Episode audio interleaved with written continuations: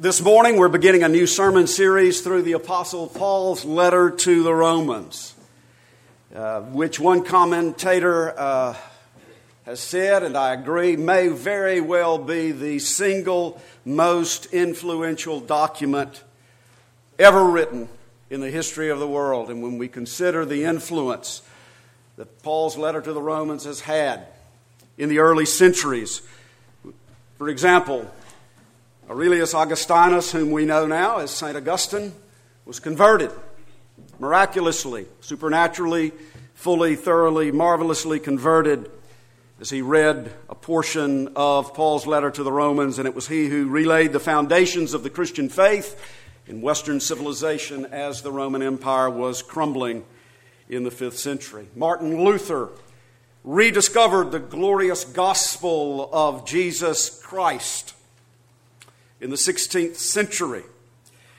And then, following from that, of course, the work of the other reformers, such as John Calvin and then John Wesley in Britain, and uh, the impact, therefore, uh, that it had upon the early colonies of what is now the United States of America. It also had a tremendous impact af- in the 20th century after the devastation of World War I uh, revealing again uh, the, the sinful depravity of humanity after a season in which there had been uh, a lot of hope put in the essential goodness of humanity.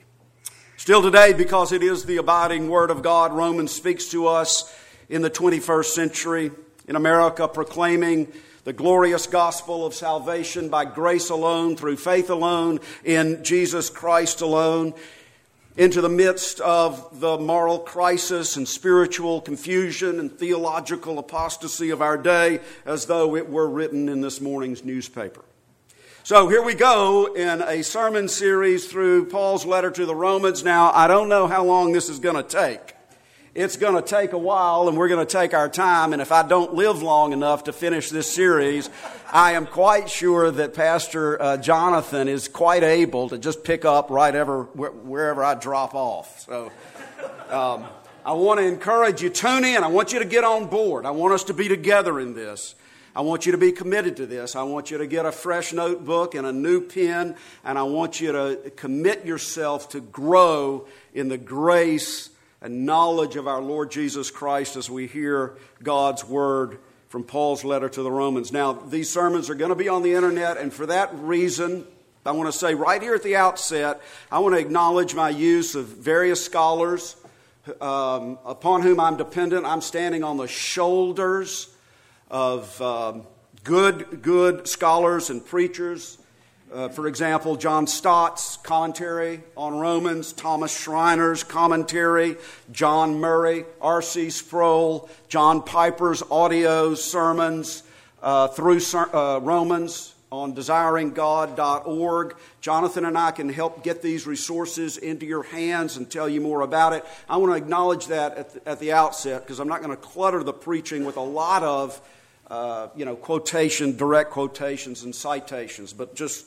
I'm acknowledging freely and openly that I am certainly standing on the shoulders of um, God's servants who have gone before me in this. Um, now, we cannot do this on our own, of course, we never can.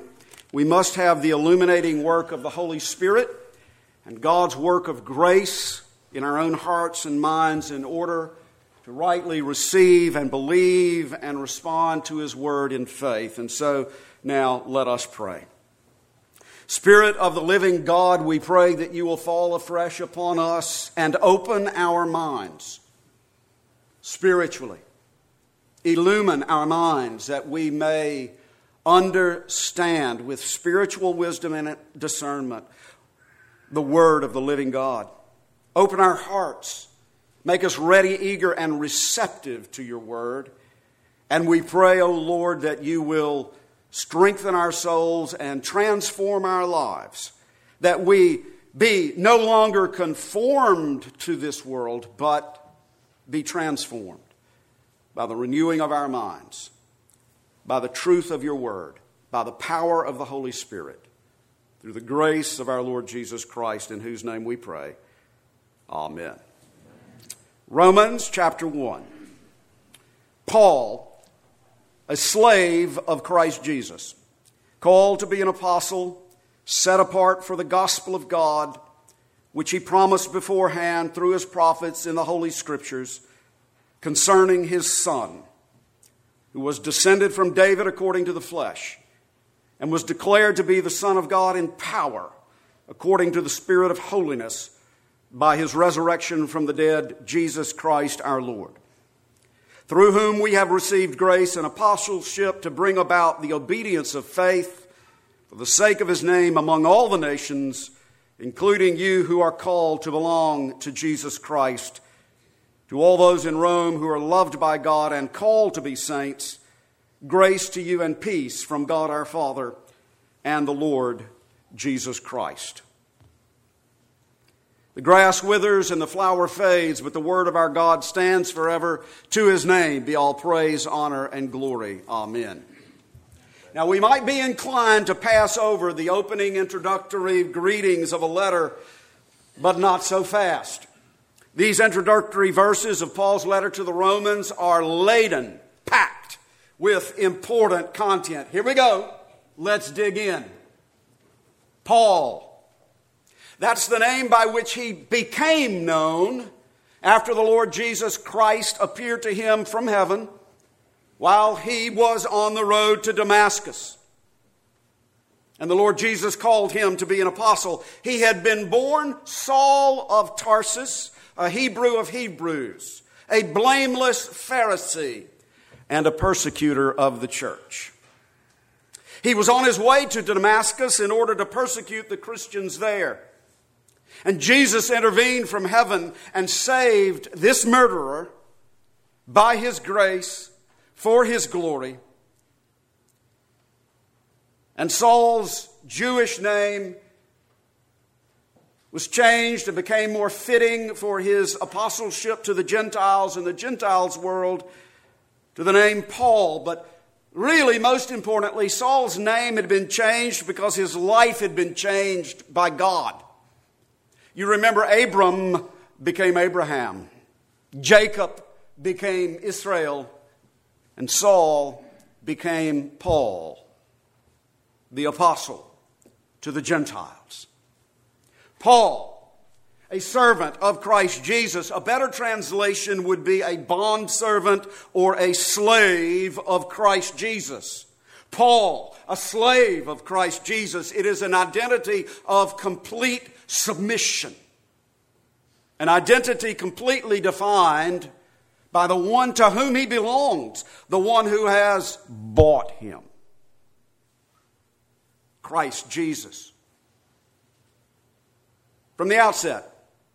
Paul introduces himself, but says, in effect, he has no identity in and of himself. He is identified and defined only as a slave of Christ Jesus. He is a man who has been bought by another and who therefore belongs to another, who is therefore in the service of another. Christ Jesus. To whom do you belong? Who owns your body? Who owns your money? Who owns your time? Who owns all the rights to everything in and about your life? Can you say this today from your heart? My only comfort is that I belong, body and soul, in life and in death, not to myself, but to my faithful Savior, Jesus Christ. I belong to Him because I've been bought by His blood. That's an expression of not only utter humility, but also unshakable comfort and infinite joy, for it is the humility of a slave who has been bought, but bought not merely, not by merely an ordinary man, but by the King who was crucified and has been raised from the dead. So it was for the Apostle Paul, and so it is for all who live by faith in Christ Jesus. Christ, Jesus. Now, push the pause button and think about this. Come on and think about it. This is Paul's letter to the Christians in Rome, the capital city of the Roman Empire. Who was the king? Caesar? Nero? The emperor of the empire, the human embodiment of the glory and power of Rome. We get the word czar from the title Caesar. Well, it's no accident that Paul, under the superintendence of the Holy Spirit, chose to identify the true king, the real king, in this way Christ Jesus. King Jesus. Of course, the term Christ is the Greek equivalent of the Hebrew title Messiah, the anointed one, the divine human king, and there lies the countercultural punch at the outset of this letter. The true king is Christ Jesus. What would it have been like to have been a first century Christian living in Rome, living in the shadow of Nero's throne, yet living by faith in another king? It bespeaks the clash between the kingdom of God and the kingdoms of this world. Who do you believe rules the world today? Christ Jesus a Jew, whose name means Savior, but was crucified on a Roman cross. And it was on that Roman cross that Jesus of Nazareth bought Saul of Tarsus with his own blood. Though it was some years later that Christ Jesus from heaven called this murderer of Christians to be the apostle to the Gentiles. In verse 1, Paul identifies himself as not only having been bought by Christ Jesus, but also called by Christ Jesus. This is the effectual, effective, saving, sovereign call of God. It is a call heard not with the ears, but with the heart.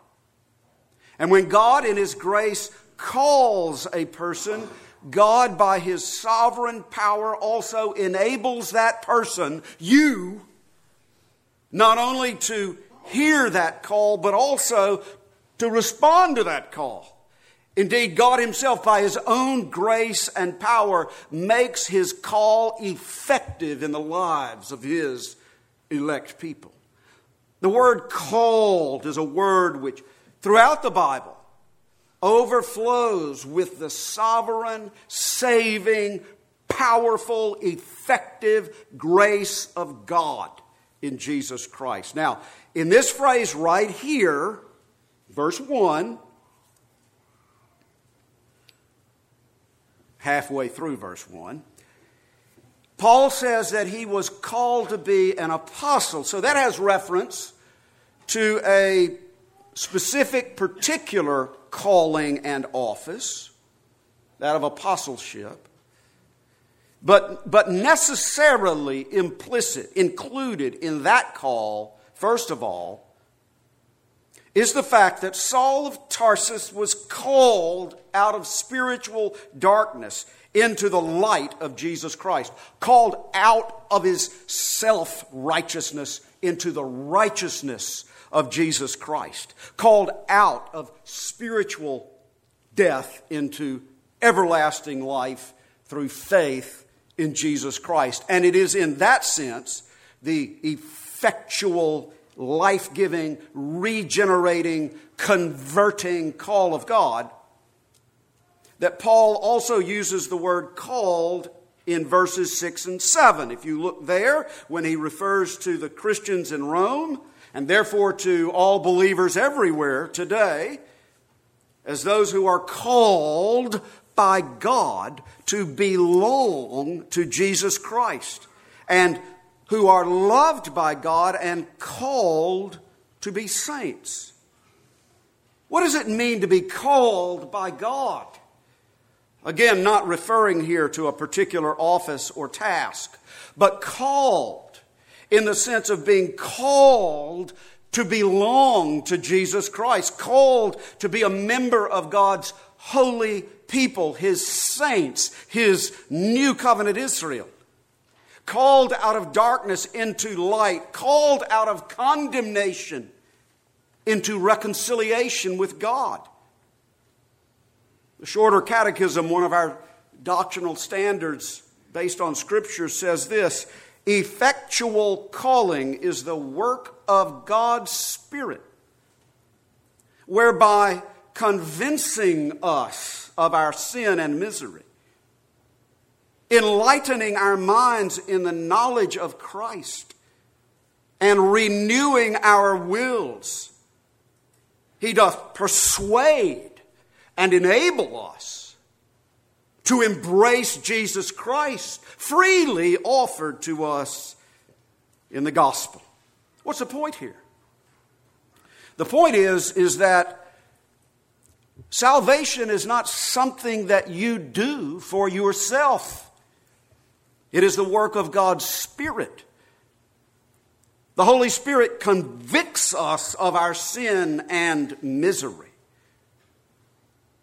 and convinces us of our need for a Savior. Your natural mind isn't going to do that for you or for me. The Holy Spirit enlightens our minds, turns the light on so that we can, oh, oh, see Jesus Christ. See that He is the Savior we desperately need. And the Holy Spirit renews our wills. That is, our will is not truly free until it is set free and made new by the Holy Spirit. Because up until that point, our will is in bondage to our sinful nature. And in bondage to our sinful nature, our will will always be inclined to sin against God. Therefore, the Holy Spirit sets our wills free from the bondage of our sinful nature so that we may and freely will turn to Jesus Christ in faith and love. The Holy Spirit persuades. That's an amazing statement. The Holy Spirit of God Himself pursues us, woos us, draws us, and enables us to embrace Jesus Christ freely offered to us in the gospel. That's real conversion. This is the effectual call of God. This is what took place in the life of Saul of Tarsus on the road to Damascus. This is what Martin Luther experienced as he studied the letter to the Romans and then suddenly felt as though he had been, as he wrote, born again, and the gates of paradise had been flung wide open for him. And this, the effectual call of God, is what takes place in the life of every true Christian. It's not about being a nice person, it's about being a new person. It's about being a new person called by Christ Jesus out of darkness into his marvelous light. And that is the reason that I'm getting ahead of myself now, down in verses 6 and 7. Paul refers to believers in Christ as those who are called to belong to Jesus Christ who are loved by God and called to be saints, called to be His holy community of people. Called. This is what we pray for here in Covenant every Sunday that if there's anyone here who is not yet a true believer in Jesus Christ, not yet a slave, a willing slave of Jesus Christ, that God, in His free grace and rich mercy and sovereign power, would be pleased for His own glory to effectually call that person out of darkness into His light by the gospel of Jesus Christ. Do you pray for that? Fervently. Do you want to see the supernatural power of God at work? That's a work of God's supernatural power. Now, back to verse 1, and you really are wondering how long it's going to take us to get through Romans. Paul, a slave of Christ Jesus, called to be an apostle. The word apostle literally means one who is sent, meaning one who is sent, commissioned to deliver a message with the authority of the sender. The office of the apostle was a first century office for the foundation of the church of Jesus Christ. The apostles had seen Christ Jesus risen from the dead and had been specifically chosen and appointed, called by Christ to speak, listen, with his authority, and therefore to write the inspired, inerrant scriptures of the New Testament. The New Testament is the apostolic foundation of the church under the authority of Jesus Christ. So now here's the point. Don't you ever, don't you ever let anyone tell you, as they will, in a college classroom, in an editorial in the newspaper, or on some you know, TV documentary. Don't you ever let anyone tell you that Jesus taught one thing, but that Paul taught another. Or that the teaching of Paul, well, it, it doesn't count as much as the teaching of Jesus.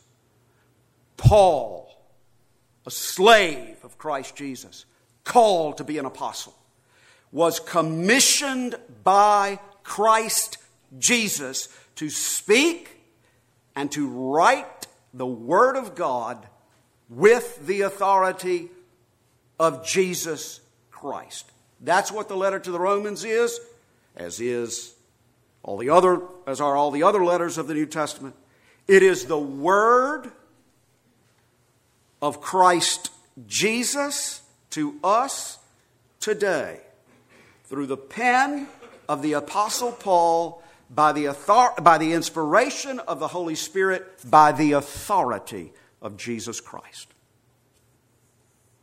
Paul continues by saying that he was set apart for the gospel of God. In his letter to the Galatians, Paul says that he was, quote, set apart before he was born. Galatians 1:15. What does that tell us? Paul's apostleship wasn't his idea.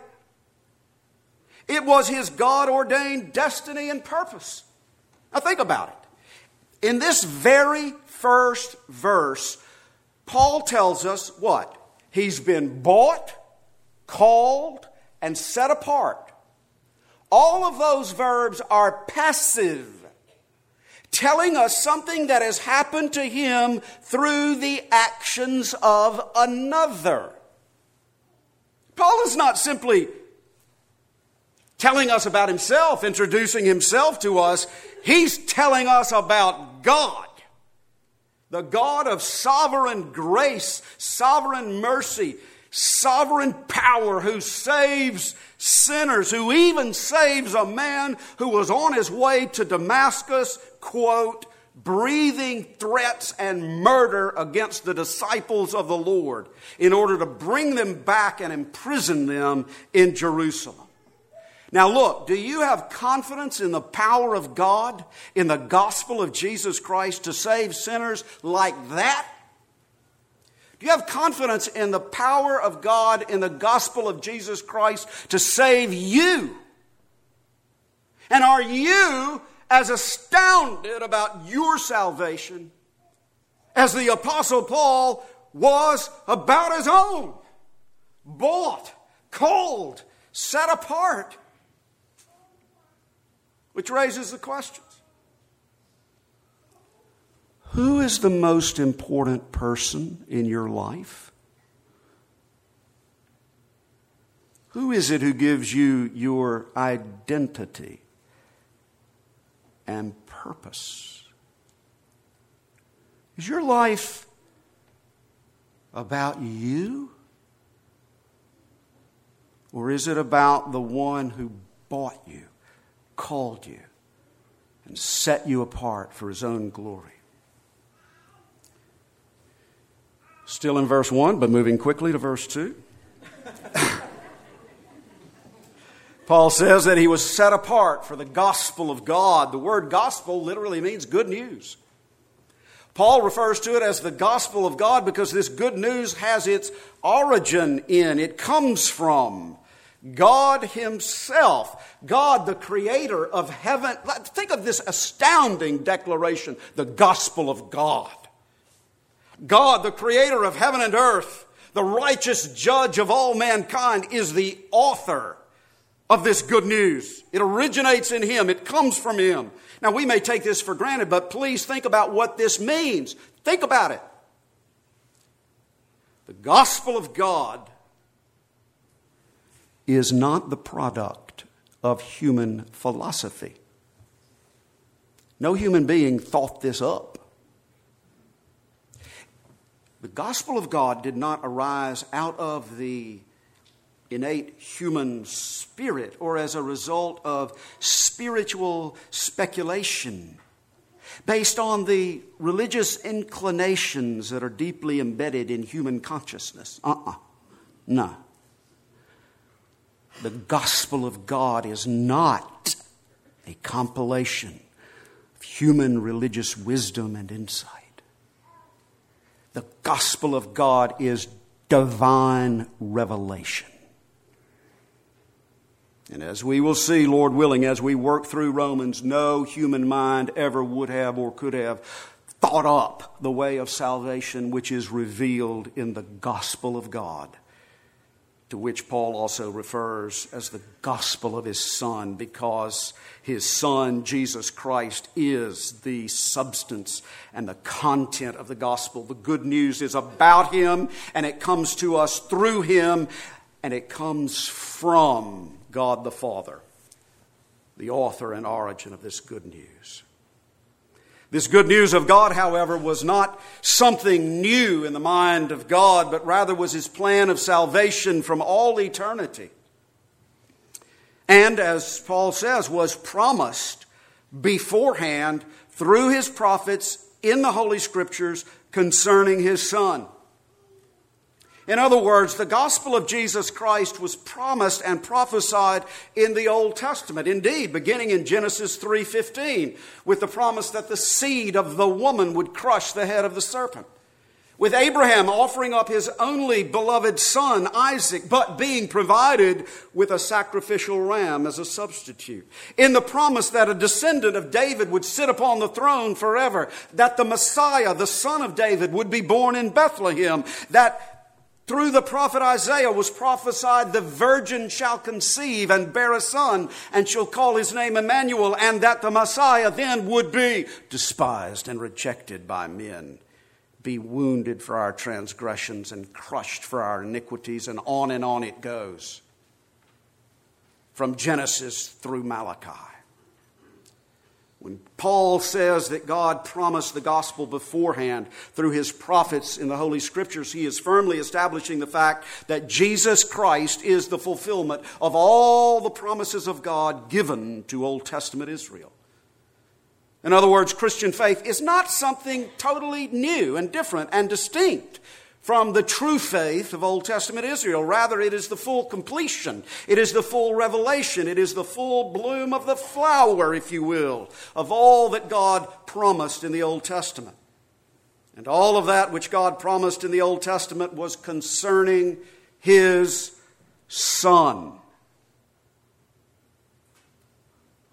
there at the beginning of verse 3. Okay, we're coming to the end. But note this, first of all. Note it, first of all. Paul refers to Christ Jesus as God's Son. That is a reference to his eternal, divine nature. It is the first identity of Jesus, his Son. Then says Paul, now watch how the logic flows. See it. See it right there in the book. Concerning his son, who was descended from David according to the flesh. Got it? God's eternal Son, with his divine nature, came into the world, taking upon himself a human nature as a descendant of David.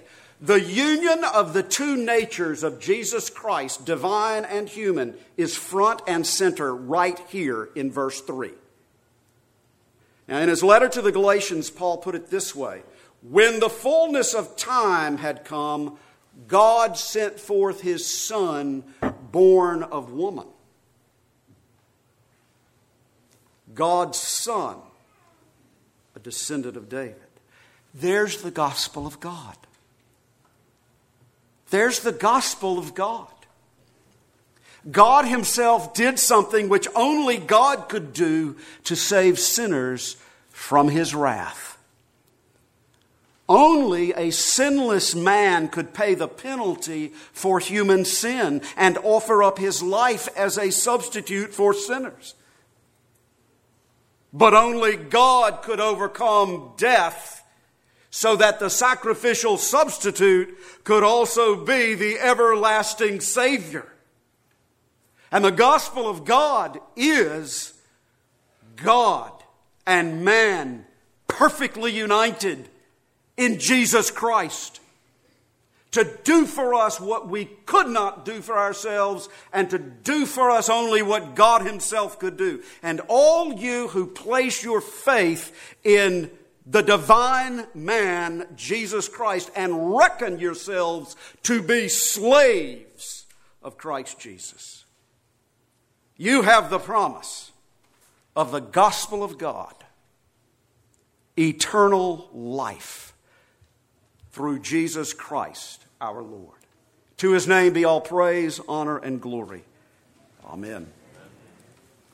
Our Heavenly Father, we thank you for the glorious gospel and we pray that by the power of your Holy Spirit, you would work in our lives so to renew and transform us that we might become more nearly conformed to your Son and live for your glory all the days of our life and even throughout all eternity. In Jesus' name we pray. Amen. In response to the gospel of God, let us stand to affirm our faith as we read responsively from the Heidelberg Catechism, number one. Christian, what is your only comfort in life and in death? My only comfort is that I belong, body and soul, in life and in death not to myself, but to my faithful Savior, Jesus Christ. At the cost of his own precious blood, he has fully paid for all my sins and has set me free from the dominion of the devil. He also watches over me so well that not a hair can fall from my head without the will of my Father in heaven. Indeed, all things must work together to fit his purpose for my salvation.